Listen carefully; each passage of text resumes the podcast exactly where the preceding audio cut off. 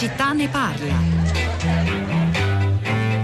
sono Mara da Latina. Senta, io delle tante tragedie che questo Covid si porta appresso, quella che mi arrovella di più sicuramente è l'elaborazione del lutto dei nostri morti. Ecco, non, sì. Io non, non, ci posso pensare a quei camion che portavano via dal cimitero di Bergamo le pare e penso che tutto il nostro popolo avrà delle ferite che saranno difficili veramente da gestire, e, singole, singolarmente, soprattutto per le persone del nord ma anche a livello collettivo. Io credo che in qualche maniera questa cosa eh, debba essere considerata, bisogna focalizzare anche in, una, in un tentativo di elaborazione anche collettiva, perché se no faremo molto presto i conti anche psicologicamente con un, con un paese che avrà una ferita difficile da, da ricucire. Giovanni da Bari, a proposito di quelle bare che andavano via e che hanno colpito tutto il mondo, andavano via da Bergamo sotto gli occhi esterefatti della gente. Eh, credo che eh, rimarrà questa immagine, eh, speriamo come un ricordo lontano, speriamo che passi comunque questa emergenza, ma eh, il discorso è questo, che noi eh, abbiamo sempre rimosso la morte in questi ultimi 50 eh, anni, 100 anni eh, certamente eh, oggi viene più in evidenza questo aspetto eh, che non siamo in grado noi di eh, elaborare il lutto. Mm, tra l'altro il senso della comunità è, è sfaldato, anche se qualcuno parla di comunità, ma è soltanto unita da un aspetto statale, giuridico. Eh, il discorso è questo, che la religione è venuta anche meno come eh, apporto per elaborare il lutto e quindi anche come vicinanza in queste situazioni eh, di morte.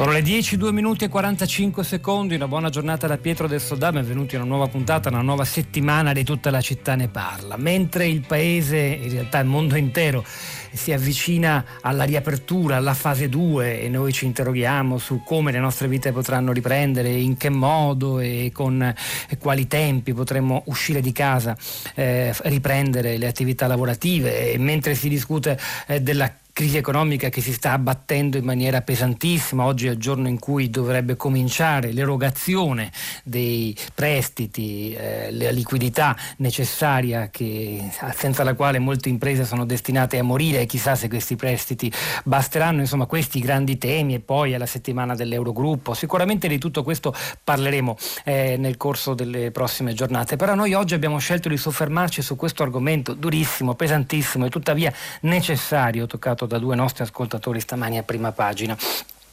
Abbiamo attraversato due mesi segnati dalla morte, in particolare il mese di marzo, che ha, eh, rimarrà per sempre impresso nella memoria collettiva con le immagini di quei carri militari, di cui diceva anche l'ascoltatrice Mara, che se ne andavano da Bergamo portando le bari in altre città, portando a morire delle persone che per settimane spesso, senza la vicinanza e il conforto di persone care, poi intubate in terapia intensiva, sono morte a loro volta senza un saluto eh, a chi gli è stato vicino e sono quasi eh, almeno le testimonianze che si possono trovare sparite nel nulla, no? come se non ci fosse stata la possibilità di elaborare il lutto, il congedo, come se quella morte fosse stata in qualche modo, certo per ragioni sanitarie, è ovvio, rimossa. I numeri sulla morte, soprattutto eh, nella provincia la più colpita, la provincia di Bergamo, sono spaventosi. Eh, I dati Istat dicono che nella sola città di Bergamo nel mese di marzo del 2020 sono morte 729 persone, il quintuplo del dato relativo a marzo 2019, 141. E poi ci sono dei paesini della Bergamasca dove, come per esempio a San Pellegrino Mer- Terme, in un mese si è passati dai due morti del 2019 ai 42 di quest'anno, quindi il tasso di crescita in termini percentuali è davvero spaventoso. Che fare di fronte a questo gigantesco lutto? La domanda è molto bella e credo che lo riguardi non soltanto i familiari, gli amici dei defunti, ma l'intera comunità nazionale. 335 5634 296 è il nostro numero, scriveteci via sms, via whatsapp, noi cominciamo, cominciamo con un ospite che ci parla dalla Val Seriana, lui vive in Alta Val Seriana, quasi al confine con la Val Camonica. È Davide Sapienza, buongiorno, benvenuto. Buongiorno Pietro, buongiorno a tutti, grazie dell'invito. giornalista, scrittore, traduttore, esploratore, grande amante eh, della, della, montagna. Tra i suoi libri ricordiamo l'ultimo, Il Geopoeta, Avventure nelle terre della percezione. E con noi anche Umberto Galimberti, buongiorno, ben ritrovato. Buongiorno. Allora, Umberto Galimberti lo conoscete, filosofo, psicanalista, insomma, in questi giorni e in queste settimane ha anche cercato di mettere come tanti la sua competenza a disposizione di una comunità, di un paese, di una società smarrita e, e in grandi difficoltà anche di fronte appunto alla sfida estrema, quella di elaborare questo lutto. Davide Sapienza, vorremmo cominciare da lei dandole così, non dico il ruolo di portavoce della Valle Ferita, però insomma lei ha scritto anche in un bel pezzo su Sole 24 ore l'altro giorno che tante delle persone morte lei le conosceva, anche anche perché in comunità così piccole si conoscono le abitudini, eh, le fisionomie, le idiosincrasie, le caratteristiche di tante persone che sono state semplicemente spazzate via, senza un rito, senza un saluto. Sapienza. Sì, allora, ehm, beh, ehm, io come tanti altri mh, ci siamo trovati un po' all'interno di, questo, di questa bolla eh, che per quanto si faccia un mestiere no, eh, che ci spinge ogni giorno a osservare, leggere rassegne stampa, guardare le notizie. Chiaramente io che sono nato nel 1963 non, non, avevo mai vissuto e spero di non vivere mai più una cosa del genere. Poi è chiaro, è stato criticato anche il fatto di riferirsi a un linguaggio, un, lessico magari legato sempre ai conflitti bellici, però oggettivamente nella nostra vita qui in Occidente, in Italia, dove in Europa regna per fortuna la pace, generalmente diciamo, nel, nell'Unione Europea da, da 70 anni, 75 anni, è chiaro che una cosa del genere ti fa per forza pensare a quello, forse sarà la mia passione per la storia.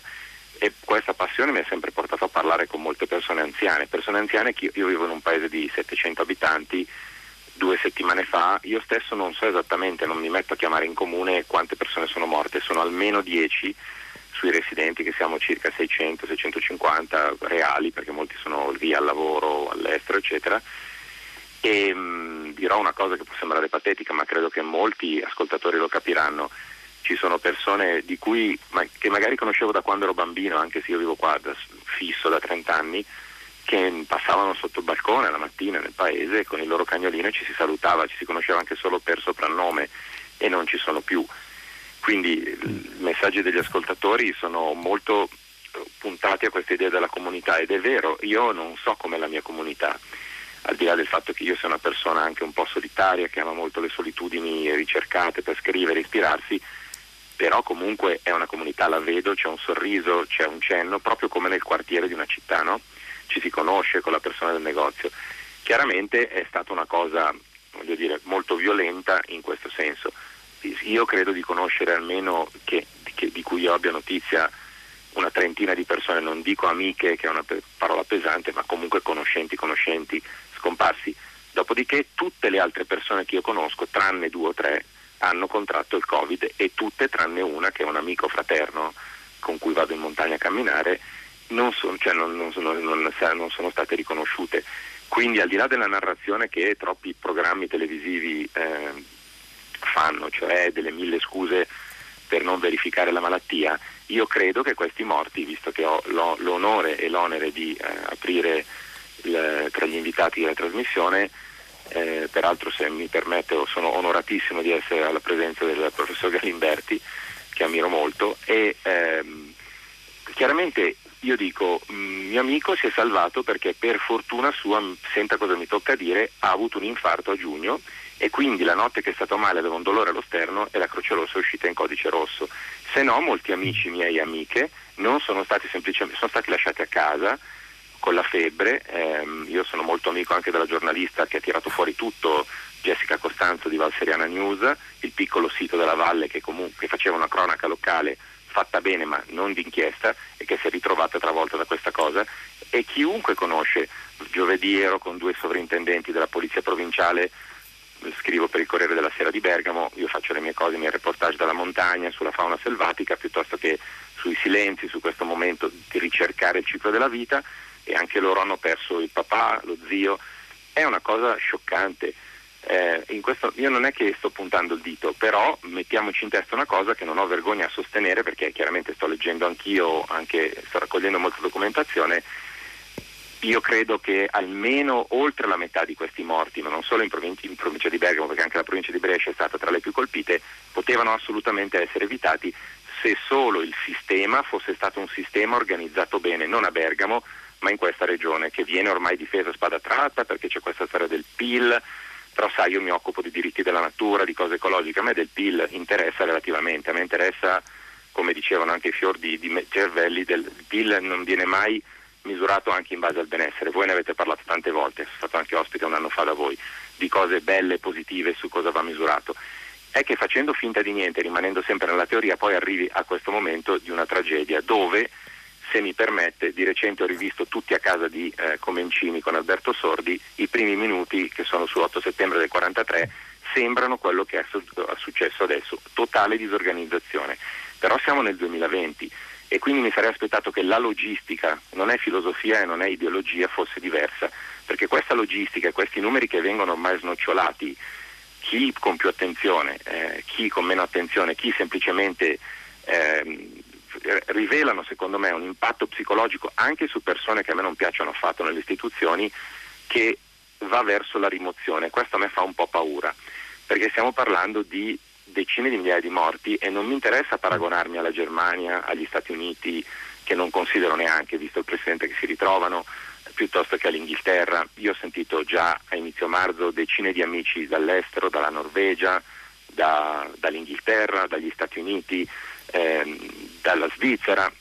Ci sono stati comportamenti sbagliati, ma questo non mi consola, perché io so che noi abbiamo la possibilità di fare meglio. Adesso poi mi, mi stoppo. L'altra cosa, qui in Valseriana abbiamo la famosa diga del Barbellino, una diga dove ci sono le cascate del Serio, vengono da tutta Europa a vederle. Un amico carissimo che lavora nelle strutture diciamo, locali bergamasche del, della gestione del territorio mi ha detto una frase bellissima. Vedi Davide, la nostra protezione civile, se cade la diga del Barbellino, in tre giorni rimette a posto la Valseriana. Ed è vero, io ne sono convinto, c'è una rete di volontariato incredibile anche di base però una cosa così la protezione civile non è pronta, questo me l'ho detto a, a febbraio, verso fine febbraio parlandoci, e non lo diceva per puntare il dito, diceva semplicemente che questo mondo occidentale non era pronto a questa cosa e non è solo un discorso di accettare la morte, quello che è inaccettabile è la morte così. E se posso dire l'ultima cosa che a me ha veramente indignato, scusate se lo dico così forte, è stata questa cosa dei camion militari, perché è stata proprio un'esibizione da ventennio si poteva fare di altro, si potevano prendere dei camion più grandi e non due bare per camion e caricarli di notte senza dover sfilare a 20 all'ora sotto le case della gente, come se dovessero dimostrarci qualcosa per farci stare chiusi in casa. Gli italiani si sono comportati bene, smettiamola, io mi sento accusato come cittadino, perché anche qui durante le, qui abbiamo tantissime seconde case, non c'era nessuno a Pasqua, nessuno, glielo dico io, nessuno, perché io davanti 300 appartamenti non è venuto nessuno. E, e quindi voglio dire, oltre a questa disgrazia dei morti, ci siamo sentiti anche accusati del fatto di essere in giro a provocare chissà cosa, non l'abbiamo provocato noi, perché io posso fare nomi di aziende che continuano a far andare i dipendenti al lavoro senza fargli i controlli, perché i controlli non si sa bene chi li deve fare. Quindi questo, eh, questo è un altro punto, Davide, rabbia. È un lutto sì, di rabbia, sì. La fermo solo per sì, dire che quest'ultima cosa scusa. delle aziende che hanno continuato, no no anzi lei insomma l'abbiamo proprio chiamata per questo per dare voce, corpo, forma alla, al dolore di un territorio colpito che non è certo l'unico ha ricordato anche la provincia di Brescia nonché la città di Milano ma insomma Valle Valseriana è forse il simbolo di quello che sta succedendo un po' in tutto il mondo assolutamente ma non una comunità abito, pronta semplicemente è così no no no no pronta a reagire magari in caso addirittura del crollo di una diga, ma di fronte a quello che è accaduto e ci sono delle inchieste, tra cui quella della giornalista di Valseriana News Jessica Costanzo, che si è trovata un po' anche al centro dei media nazionali, svelando gli errori commessi nell'ospedale di Alzano Lombardo, errori giganteschi perché sono, è da lì che è divampato l'incendio lombardo italiano, insomma questo poi la storia lo ricostruirà, la storia, forse anche la magistratura, però la è molto importante... Lo sta già facendo, eh, per fortuna. Eh, speriamo che faccia chiarezza presto. Eh, lei ha tante cose, ha messo tante cose insieme e ricordandoci, ed era giusto farlo, ricordandoci appunto che ci troviamo di fronte a qualcosa di inedito ed è importante, questo sì, che non venga insieme alla rimozione delle responsabilità eh, più o meno politiche o amministrative delle autorità sanitarie anche una rimozione appunto di quello che è successo in una provincia che ha contato nel mese di marzo 5.400 morti, di cui secondo le valutazioni dell'Eco di Bergamo 4.000 2.500 riconducibili all'epidemia di Covid e appunto pandemia, eh, come dicevo, quintuplicando nella sola città capoluogo di provincia il numero di morti rispetto al 2019. Continuiamo, continuiamo cercando di capire con Umberto Galimberti che cosa si può fare. Salutiamo anche un'altra persona che sta lavorando concretamente su questo che è Silvia Canuti. Buongiorno e benvenuta. Buongiorno, grazie. Silvia Canuti è a Mantova dove dirige la Caritas diocesana che ha attivato degli sportelli telefonici già dall'inizio del mese di marzo per dare assistenza a, a, chi? A quelli che sono appunto rimasti senza i loro cari, le, le, le famiglie dei defunti, i figli che non hanno potuto salutare i, i genitori e sarà interessante eh, sapere da lei che cosa di cosa hanno bisogno e che cosa gli potete dire voi. Però una prima impressione generale, Umberto Galimberti, la devo chiedere perché una, una invasione da parte della morte del lutto eh, all'interno di una comunità nazionale che sì, problemi ne aveva, ma insomma questo non se lo sarebbe mai aspettato, merita una riflessione, non so se si possa parlare di psicologia collettiva, ma insomma che cosa possiamo fare? Sì, psicologia collettiva mi pare una buona definizione che può essere anche ampliata dicendo che la nostra cultura non ha la più pallida modalità per comprendere la morte. La comprendevano i greci, che l'uomo non lo chiamavano neanche uomo, anche se avevano il nome Anthropos, ne avevano un altro, Aner, lo chiamavano mortale. Cioè avevano la consapevolezza che la morte costituisce la fine dell'esistenza, non dipende da nient'altro se non dal destino di tutti i viventi, e quello costituiva anche il fondamento di un'etica. Siccome c'è un limite che è la morte, allora avevano creato una cultura del limite. Per esempio, nei confronti della tecnica avevano incatenato Prometeo, che era il titano che aveva dato la tecnica agli uomini. Noi l'abbiamo scatenato. Sarebbe interessante vedere la relazione tra questi due scenari. Il Medioevo era capace, ma anche l'età moderna, finché la gente credeva in Dio, di tollerare la morte, perché dipende dalla cultura il modo di accettarla o rifiutarla. La speranza di una vita ultraterrena rendeva meno tragico il morire. Non solo, ma siccome non c'erano gli ospedali, eh, la gente cosa vedeva? I padri vedevano morire i figli, i figli vedevano morire i padri, c'erano le guerre, le pestilenze, le carestie, cioè la morte era nel mondo della vita e la gente aveva le parole per riuscire a comunicare con quelli che se ne dovevano andare, cosa che noi abbiamo completamente perso. Non basta andare in ospedale e dire vedrai che ce la fai, no, chi, sta, chi è arrivato in fondo alla propria esistenza sa benissimo che deve essere preso in giro in quel momento. Perché? Perché noi, non appena uno si ammala gravemente, lo, de- lo demandiamo ad una struttura tecnica che è l'ospedale. Quindi abbiamo perso anche la relazione la morte è Questo accade normalmente, Galimberti. Mi scusi se la interrompo, questo accade normalmente, qui però è successo qualcosa di ancora diverso, quelle parole di consolazione, vedrai che ce la fai, nessuno le ha dette alle migliaia di morti per esempio della Valseriana, perché per ragioni ovvie di eh, prevenzione sanitaria i parenti non sono potuti andarli a salutare, e, mm, insomma sostanzialmente sono morti nel silenzio, c'è qualcosa di nuovo in, questo, in questa morte di massa che è avvenuta nel mese di marzo, in Lombardia soprattutto è il grande silenzio di tutte le, le epidemie, nel senso che non si può stare vicino al morente eh, se il morente è un veicolo di malattia e purtroppo questa è una situazione inoltrepassabile. Io non posso accusare i medici o chi peraltro che non ha consentito ai parenti di stare accanto ai morenti. È una condizione insuperabile questa, purtroppo dobbiamo accettare anche questa. Eh, però la cosa proprio che a me interessa sottolineare è che la nostra cultura è completamente lontana dalla morte e addirittura dalla vecchiaia. Se noi consideriamo che la maggior parte delle persone che sono morte sono vecchi, era quasi una notizia di consolazione, ma ci rendiamo conto? Era quasi consolatorio, perché? Perché la nostra cultura ha messo fuori gioco la vecchiaia e l'ha messo fuori gioco sulla base di due modelli culturali tipici del nostro tempo, che è il mito della giovinezza, per cui i vecchi, insomma, e, oppure l'altra cosa è la condizione dell'economia. Siccome noi lavoriamo solo con valori tecnici e valori economici, il vecchio non risponde né all'una né all'altra cosa e quindi tutto sommato è qualcosa di superfluo. Io sono convinto che il fatto che a morire erano soprattutto le persone anziane non appariva così tragico come se fossero morti giovani. Ora non è mica detto che la giovinezza per il solo fatto che è biologicamente all'inizio della propria esistenza sia più accettabile della vecchiaia, nel senso che sono tutte persone, sono tutte figure che hanno degli affetti intorno, che hanno delle cose da dire, che hanno dei significati da diffondere. Non si può fare una selezione in questi termini, ma la si è dovuta fare e questo ha delle colpe, delle colpe dovute al fatto che la nostra struttura sanitaria non era in grado in nessuna maniera di assistere tutti.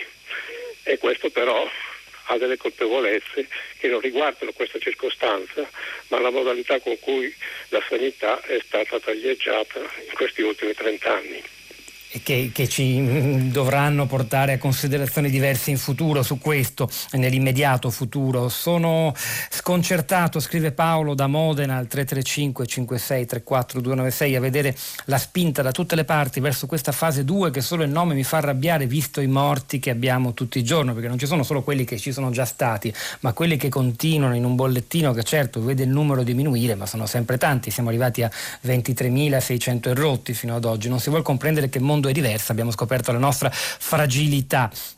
E poi ancora eh, un altro messaggio anche costruttivo, Rosanna da Padova, eh, chiedo un rito collettivo per i morti, per i molti morti soli e seppelliti senza funerale, propongo qualche minuto di un requiem in tutte le reti radio e tv, tutti i giorni in contemporanea oppure a orari differenziati. Su questo tema del rito collettivo segnalo nel, sull'Espresso uscito ieri eh, il, l'articolo della filosofa Donatella di Cesare che parla proprio di un lockdown dei morti, oltre a quello di noi vivi chiusi in casa e dice appunto mh, mm, eh, non accettiamo questo sommario lockdown delle vittime, non se ne parla ancora perché lo shock è profondo, la perdita è enorme, ma sarà presto necessario, quindi la penso un po' come la nostra ascoltatrice, eh, pensare in Italia un rito pubblico che unisca una comunità ferita e aiuti a elaborare un lutto altrimenti spettrale. Silvia Canuti, come dicevo, da direttrice della Caritas diocesana di Mantova, coordina un'attività di, di, di, sportello, di aiuto telefonico ai parenti dei defunti in quel territorio.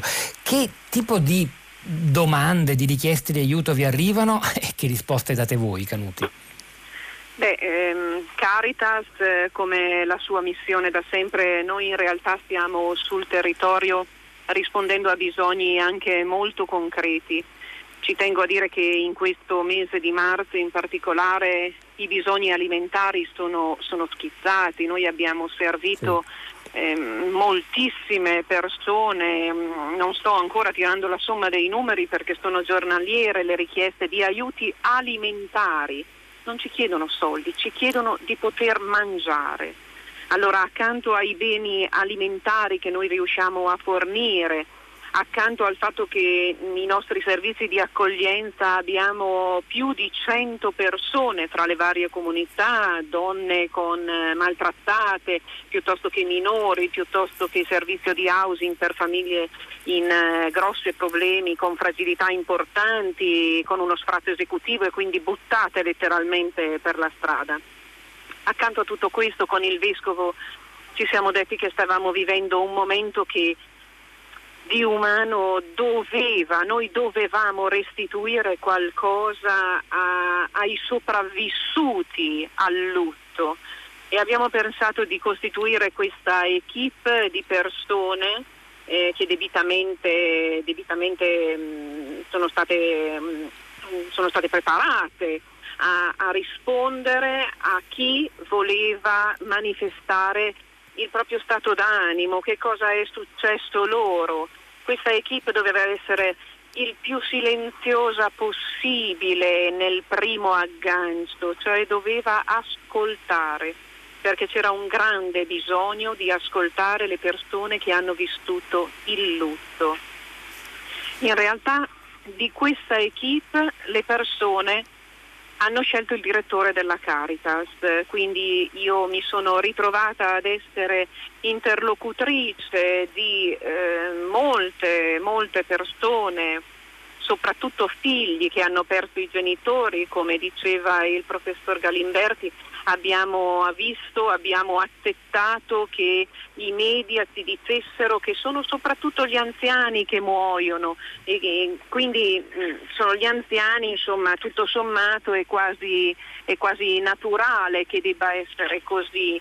eh, la modalità con la quale queste persone sono eh, decedute non appartiene alla normalità.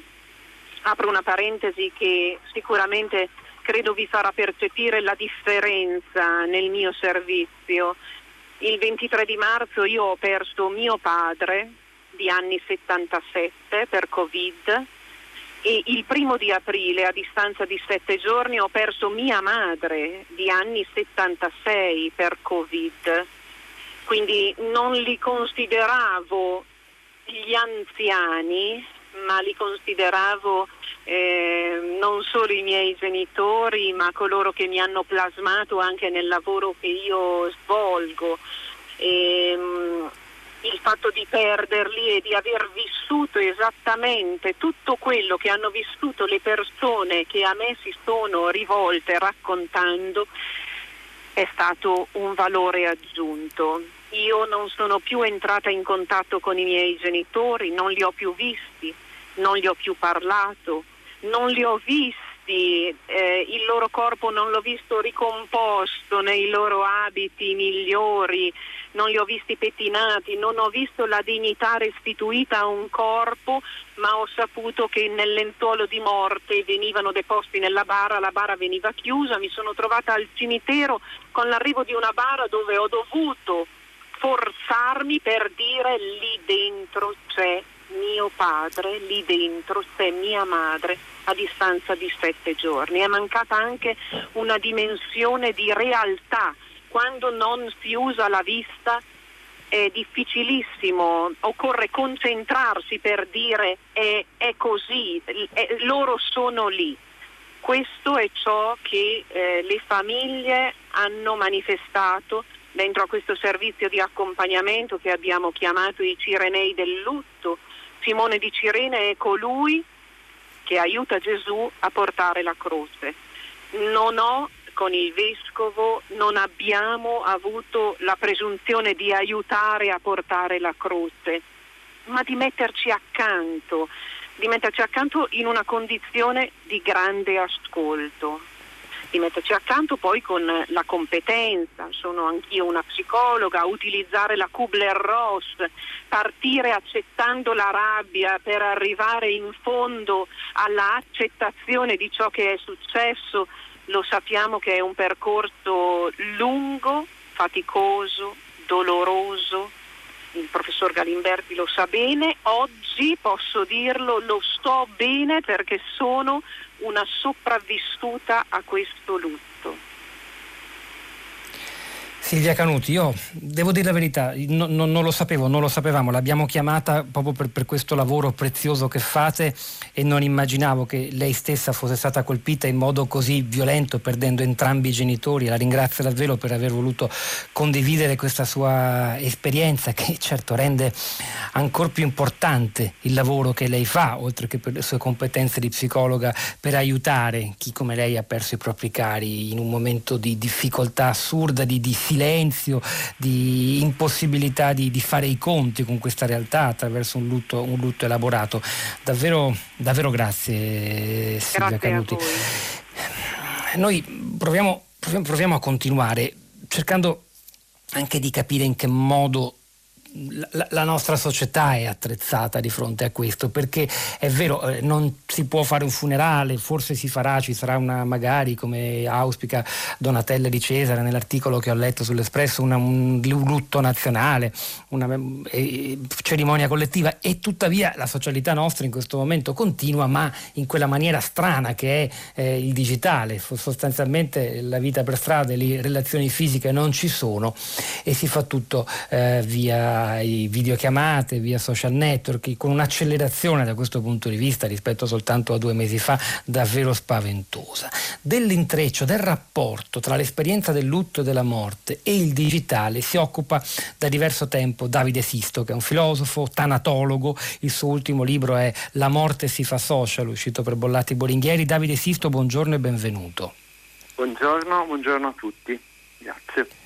Allora sì, non è facile intervenire e dire credo qualcosa di sensato e pregnante dopo le parole molto forti e molto belle che ci ha regalato Silvia Canuti da Mantova, ma io le vorrei chiedere se in questo momento i, i social, vita, questa strana vita digitale che sta veramente vivendo, agendo da surrogato di una socialità fisica che non c'è, in qualche modo sta aiutando nell'elaborazione del lutto, secondo lei?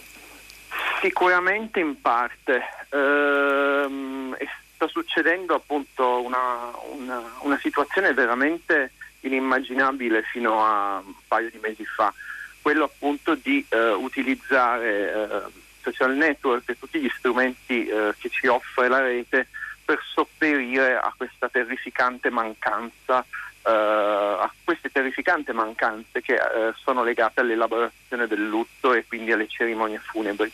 Io eh, fino appunto ne avevo parlato, ho studiato questi fenomeni qualche anno fa che venivano ritenuti generalmente assurdi, sto parlando soprattutto di funerali in streaming che eh, nel, nel, resto del mondo vengono, fa, venivano fatti in maniera un po' saltuaria, ma erano offerti alle imprese di onoranze funebri.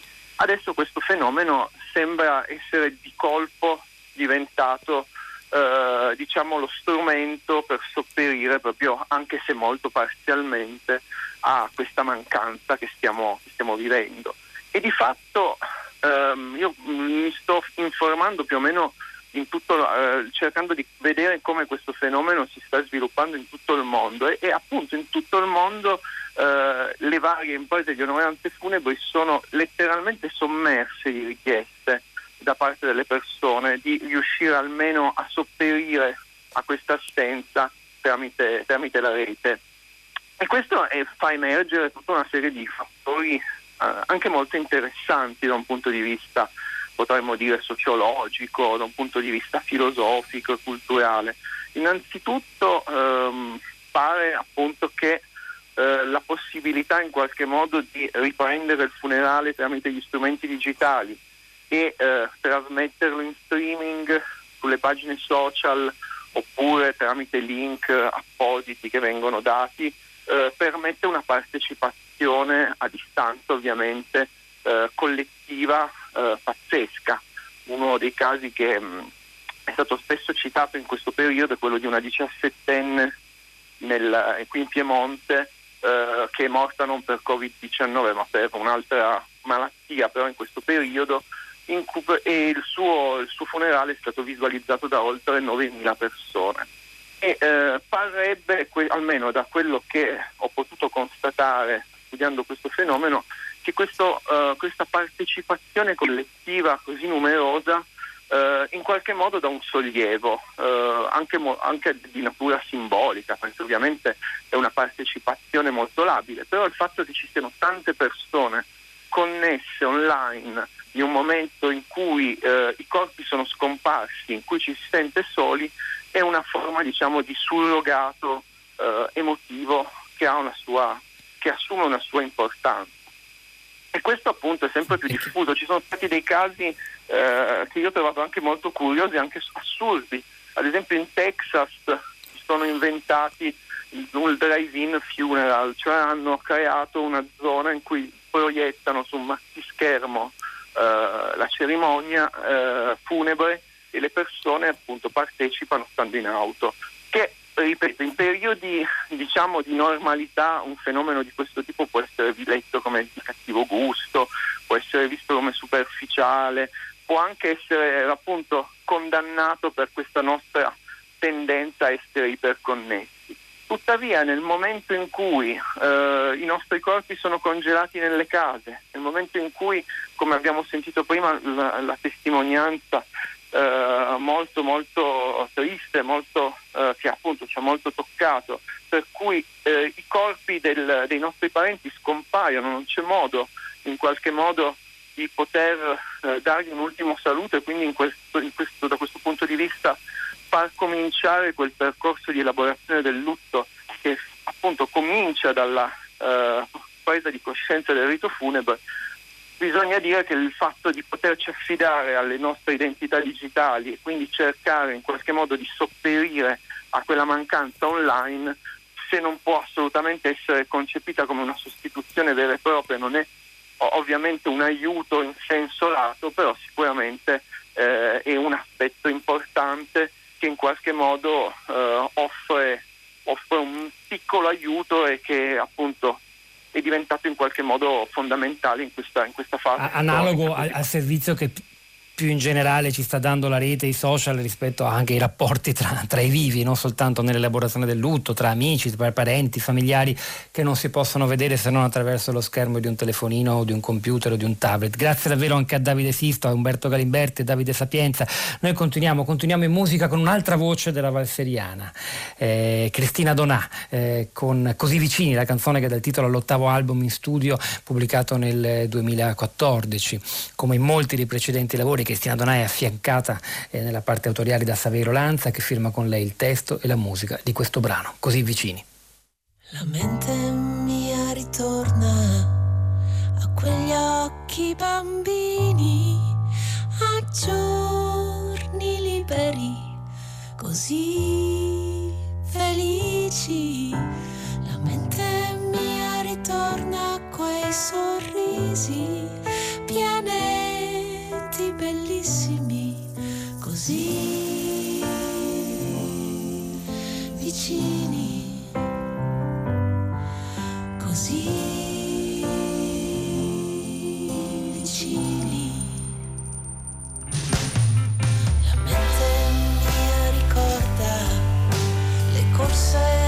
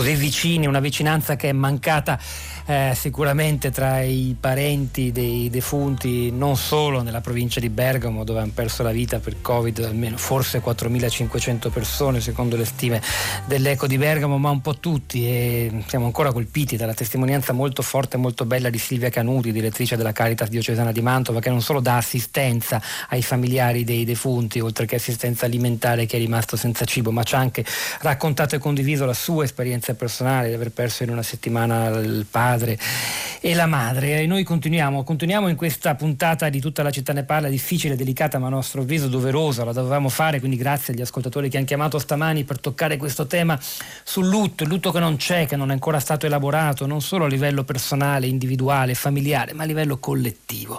Vogliamo aggiungere le competenze già interpellate in questa puntata quella di un antropologo. Marco Aime, buongiorno e benvenuto. Buongiorno a voi ricordo tra i suoi ultimi libri eh, classificare, separare, escludere razzismi e identità. Qui si parla di una separazione tra chi è morto e chi rimane, in realtà ahimè. Le volevamo chiedere da studioso non solo della nostra ma anche di tante altre civiltà, come il suo mestiere vuole, se possiamo apprendere qualcosa anche dagli altri circa l'importanza che vi sia l'elaborazione del lutto anche collettivo eh, perché una comunità nazionale possa davvero andare avanti. Ci si chiede come sarà il dopo, ma potremo davvero avere un dopo finché non ci sarà qualcosa di simile a quello che auspica per esempio Donatella di Cesare eh, nel pezzo che ho letto prima, cioè una, un, non so se un funerale collettivo o un momento di lutto nazionale. Lei che ne pensa? Che cosa ci insegna il suo mestiere, la sua disciplina, l'antropologia?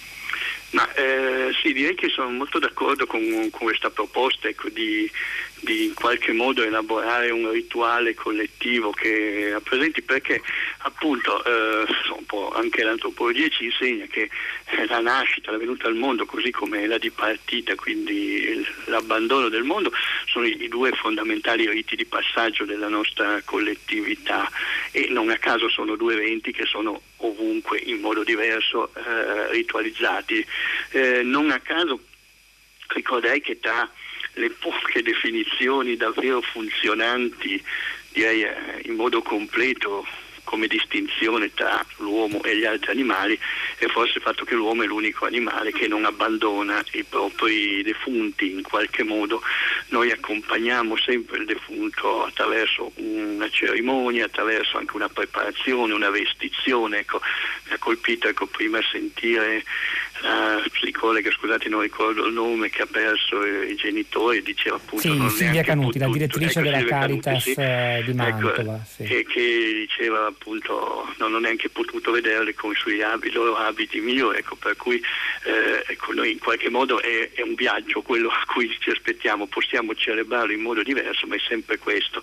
In qualche modo vogliamo ancora accompagnare i nostri cari nel passaggio dell'aldilà. Ecco, il venir meno di questo elemento che ha una parte profondamente privata, tutti noi ecco, quando cade in situazioni diciamo non come questa, c'è una parte dell'elaborazione della perdita che è privata, intra familiari, ma poi c'è una, un'altra parte del rituale che è collettivo, che coinvolge anche la comunità al di fuori della cerchia familiare. Questo appunto è anche un segno di- che ci dà la visibilità, quasi la messa in scena della comunità, della collettività. Il venire meno di, di questo elemento rituale ci fa ecco, perdere un po' questo senso di chi siamo e con chi siamo e, chi- e che siamo parte di un gruppo più ampio. Scrive Luisa da Torino, ho perso un'amica, in pochi giorni il coronavirus l'ha portata via, Eh, non si lascia a casa, non si può lasciare a casa una persona in attesa che manchi il respiro, arrivata in ospedale quando era già tardi, questa è purtroppo la storia di tanti, ci sono degli errori alla, causa, alla base di tante morti che sono avvenute, delle carenze del sistema sanitario, della tempestività della risposta, ma di questo si parlerà, ne parlerà, se ne occuperà la magistratura e anche chi dovrà rimettere mano a un sistema sanitario eccellente per alcuni aspetti ed estremamente vulnerabile per altri, come abbiamo raccontato già tante volte. C'è chi come Mariella invece scrive che non è affatto d'accordo col lutto collettivo. Elaborare il lutto, scrive lei, è una pratica spirituale individuale. Come si può farlo collettivamente istituendo una giornata dedicata? Lei che ne pensa? Come... Ha ragione Mariella? Ma eh, è- come dicevo prima è chiaro, c'è una parte intima che è legata alle persone più vicine al, a- al defunto, però poi c'è anche una parte che in realtà è eh, comunque pubblica, perché quando si fa eh, appunto il funerale, la, la celebrazione, se è un funerale religioso, eh, la messa e poi eh, ecco, l'accompagnamento del corpo verso il cimitero, ecco, nel caso diciamo, del nostro paese, beh, e di fatto a questa cerimonia partecipano anche persone che certo in qualche modo hanno un- una conoscenza, a volte anche vaga, a volte neanche diretta magari col defunto, ma ce l'hanno coi parenti, cioè gli amici dei figli. Ecco. E quindi eh, di fatto è... eh, qui siamo anche in una situazione di emergenze, per esempio queste mh, memorie anche collettive, lo- eh, l'abbiamo già forse, non, magari non la mia generazione, ma quelle prime sperimentate in tempo di guerra. Quindi certo non può essere la stessa cosa, ma sicuramente sarebbe almeno un tentare di recuperare questa dimensione rituale e anche dare un senso di eh, riconoscimento che tutta la collettività, in questo caso anche di tutta la nazione, in- per un momento, per quell'istante, se- faccia sentire la presenza vicino a chi ha perso delle persone care. Marco Aime, grazie, grazie davvero, grazie agli ascoltatori che fanno anche delle citazioni che fanno riflettere. Eh, ce n'è uno, un messaggio che leggo che riporta eh, Lucrezio, la fine del De Rerum Natura, né più resisteva in città quel costume di funebri riti che da sempre avvezzava le genti a inumare pietose gli estinti. E chi scomoda a Naren la banalità del male di fronte alla sfilata quotidiana del numero dei morti che ci accompagna e scandisce le nostre giornate attraverso i telegiornali giornali e i media. Ci fermiamo per ascoltare il GR3 L'Onda Verde, a tra poco per le vostre voci e i vostri commenti sui social network. Tutta la città ne parla. Cara mamma, noi stiamo bene, prenditi cura di te, poi quando tutto questo sarà finito andremo al grotto a mangiare insieme. Un abbraccio virtuale. Un'amica mi ha mandato questo biglietto che ha scritto alla mamma in ospedale. Due giorni dopo lei è morta. Il mondo ai tempi del coronavirus è pieno di questi racconti strazianti. E nelle strade intanto appaiono i cartelli con scritto andrà tutto bene. Per molti non è vero che andrà tutto bene. Stiamo lottando, stiamo cercando di capire. Per ora stiamo soprattutto cercando di resistere. Il piccolo Canton Ticino, 350.000 abitanti, vive una situazione terribile. La comunità può esistere solo se i singoli sentono di farne parte, vivono la costrizione come una gabbia necessaria per aiutare gli altri, per non trasformare gli ospedali e le case per anziani solo in luoghi di morte, ma lasciare che siano luoghi di cura. Dentro tutto questo nascono iniziative di aiuto e solidarietà, chi va a fare la spesa per gli altri, chi organizza linee telefoniche anche solo per chiacchierare con chi è solo. Ripartiamo da qui. Il racconto è essenziale e sentire le voci dagli altri paesi ci aiuta ad avere idee, a muovere le coscienze, ad avere coscienza che una comunità che parla italiano in giro per il mondo può aiutarci a superare un momento che mai avremmo pensato di dover vivere.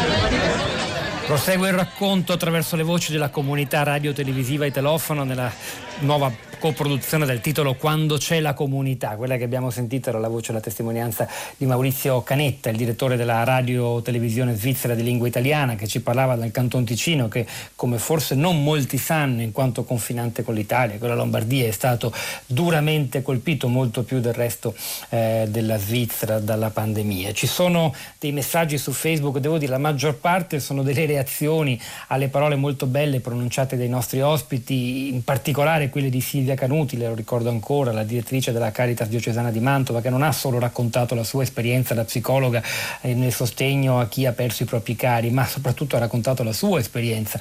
Ha perso entrambi i genitori, il padre e la madre, nel silenzio. Grazie a Silvia Canuti, scrive su Facebook Elena per la sua testimonianza. Chi affronta un lutto capisce tutta la forza di un intervento simile. Christian, che ci ringrazia, ringrazia eh, Davide Sapienza, il sistema politico-mediatico sta invece riportando, forse per abitudine, gli schemi del dibattito pre-pandemia, come se eh, fosse una battaglia politica. La realtà cammina sulle gambe, negli occhi delle persone. Oggi tumulano una cara amica di mia madre, morta per cause naturali, non possiamo neanche andare al funerale. Rosanna, questa mattina sono impietrita ascoltando le parole del giornalista della Valseriana Davide Sapienza, ma ancor più dal racconto della psicologa di Mantova Silvia Canuti, appunto, che ha perso entrambi i genitori settantenni come me e definiti vecchi. Questo è un grande dolore che non ci abbandonerà e non ci deve abbandonare perché queste sono, sta- sono state vittime non solo del virus, ma anche da altro. Certo, poi Antonio dice: Scusate, ascoltatori di radio, non voglio essere frainteso, ma io abbraccio il dolore del mondo, quindi non faccio distinzione quando si tratta di ricordare il dolore, il tormento di chi vede la morte in faccia tra chi muore sotto le bombe in guerra e chi muore del virus. E anche questa riflessione va, eh, va, non ci sto a sentirmi vicino solo ai miei connazionali, non è giusto, non è umano. Patrizia, l'intervento di Silvia Canuti è stato fortissimo, un pugno diretto allo stomaco, commovente, struggente, pieno di quella mancanza di pietas che ci ha investito durante questo mese terribile, a cui fa seguito la furia indifferente della ripartenza e poi la storia che ci racconta Maggie, di sua cognata, che è stata ricoverata altre infine in una casa di cura per la riabilitazione. È sempre straziante, ma lo strazio è aumentato man mano che passavano i giorni. All'inizio visite della famiglia e amici, poi solo la famiglia, poi solo la figlia. All'inizio tutti i giorni, poi due volte alla settimana, poi una e poi nessuna.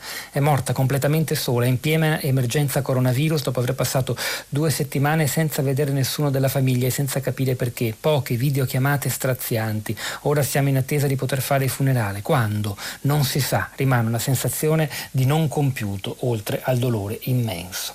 Eleonora da Torino, buongiorno e benvenuta. Buongiorno, grazie. A lei la parola, Eleonora. Ehm, noi siamo l'ultima testimonianza insomma, che letto rispecchia anche un po' la nostra storia e quella di tante persone che come noi hanno perso il proprio caro in questa situazione. Noi abbiamo perso nostro papà un mese fa, mm, era stato ricoverato per due mesi in ospedale, poi è stato, ha, ha contratto il virus, è stato infettato in ospedale ed è stato messo in isolamento. Non è morto essenzialmente per il coronavirus, però nelle condizioni che ci ha imposto il virus e quindi anche noi non siamo riusciti a fare un funerale, è stato abbastanza rocambolesco anche il modo in cui abbiamo potuto recuperare la salma e quantomeno procedere all'operazione di cremazione che lui aveva desiderato. Eh, davanti a, all'impossibilità di fare di trovarci con i cari, con amici lontani e vicini, di fare quella funzione, quel rito di cui avete parlato cui, e che sicuramente a nostro papà avrebbe, fatto, avrebbe voluto. Eh, abbiamo pensato di creare una sorta di mh, catena di solidarietà e di vedere dove questo senso di comunità, oltre a chi a come noi eh, non può piangere un lutto, eh, dove il senso di comunità manca perché le risorse mancano a causa di questa terribile pandemia. E così abbiamo deciso, lo fanno in molti, ci sono molte campagne di raccolta fondi, me ne rendo conto, però noi abbiamo cercato di trovare una realtà del nostro territorio che guardasse anche un po' più lontano e rispecchiasse anche quelli che sono stati i valori in cui ha sempre creduto nostro papà e che ci ha trasmesso e quindi abbiamo creato questa campagna di raccolta fondi in favore di un progetto che è promosso dall'associazione Come Noi Onlus, una piccola associazione di Torino, piccola ma storica perché ha 60 anni, è una Onlus che si regge solo su volontariato e propone dei progetti di, di cooperazione anche internazionale dove si va a intervenire dove, in paesi in cui non c'è veramente nulla e dove eh, probabilmente Eleonora. l'elaborazione del lutto è, è terribile e questa cosa ci ha aiutato a, ricu- a, Grazie a davvero. recuperare- No, a non volevo interrompere, grazie davvero No, perché no, immagino che la sua storia penso che riesca... sia lungo e non, non, non volevo No, certo, si figuri. per dire che No, no, ma anzi mi scusi, però immagino che possa essere di ispirazione anche per altri che si stanno chiedendo come fare ad elaborare un lutto, un lutto familiare in questo momento. Grazie davvero, è una, una bella storia nella sua tristezza. Maura da ah, no, Gregorio, buongiorno e benvenuto. Buongiorno Pietro, salve. Da dove ci parla Gregorio? Vi parlo dalla provincia di Modena, cittadina di Mirandola, che esce dal terremoto. Purtroppo abbiamo in- poco tempo. Sì, Vada, sì, mi dispiace, vada molto veloce. presto. Eh, essendo, essendo sfiorato, toccato da questa vicenda, eh, perché abbiamo una nonna in ospedale che sembra stia guarendo, però ovviamente non riusciamo ad andarla a trovare, intanto mi unisco al dolore di tutti quelli che hanno chiamato e le testimonianze che ho sentito fino ad adesso. Eh, voglio solo fare questa riflessione, da totale inesperto eh, quale sono, penso che eh, per un futuro, speriamo che il più lontano possibile, bisogna ri- ri- rivisitare la modalità, secondo me, di approccio alla problematica del visitare i propri cari, perché credo che eh, la vicinanza umana eh, sia eh, importante alla pari delle cure sanitarie. Quindi immagino ad esempio un parente almeno che possa andare a salutare il proprio caro sottoponendosi poi a tutte le conseguenze del caso, quarantena, reclusione, tutto quello che uno vuole. Ma credo che Grazie, dobbiamo Gregorio. valutare la vicinanza come bene primario. Ecco, grazie a lei Pietro. Grazie. Grazie a lei, con le sue parole si conclude questa puntata, a mio modo di vedere, intensa, profonda, difficile, ma molto for- era davvero importante parlare di tutto questo. Quindi grazie a voi, grazie a Silvia Canuti per la sua testimonianza. Noi lasciamo la linea Radio Tremondo, non prima di avervi ricordato che hanno lavorato a questa puntata Fiore Liborio, la parte tecnica, Cristina Faloci oggi in regia, Pietro del Soldato al microfono, poi Rosa Polacco, Piero Pugliese, Sara Sanzi, la nostra curatrice Cristiana Castellotti. Ci risentiamo domani mattina alle 10.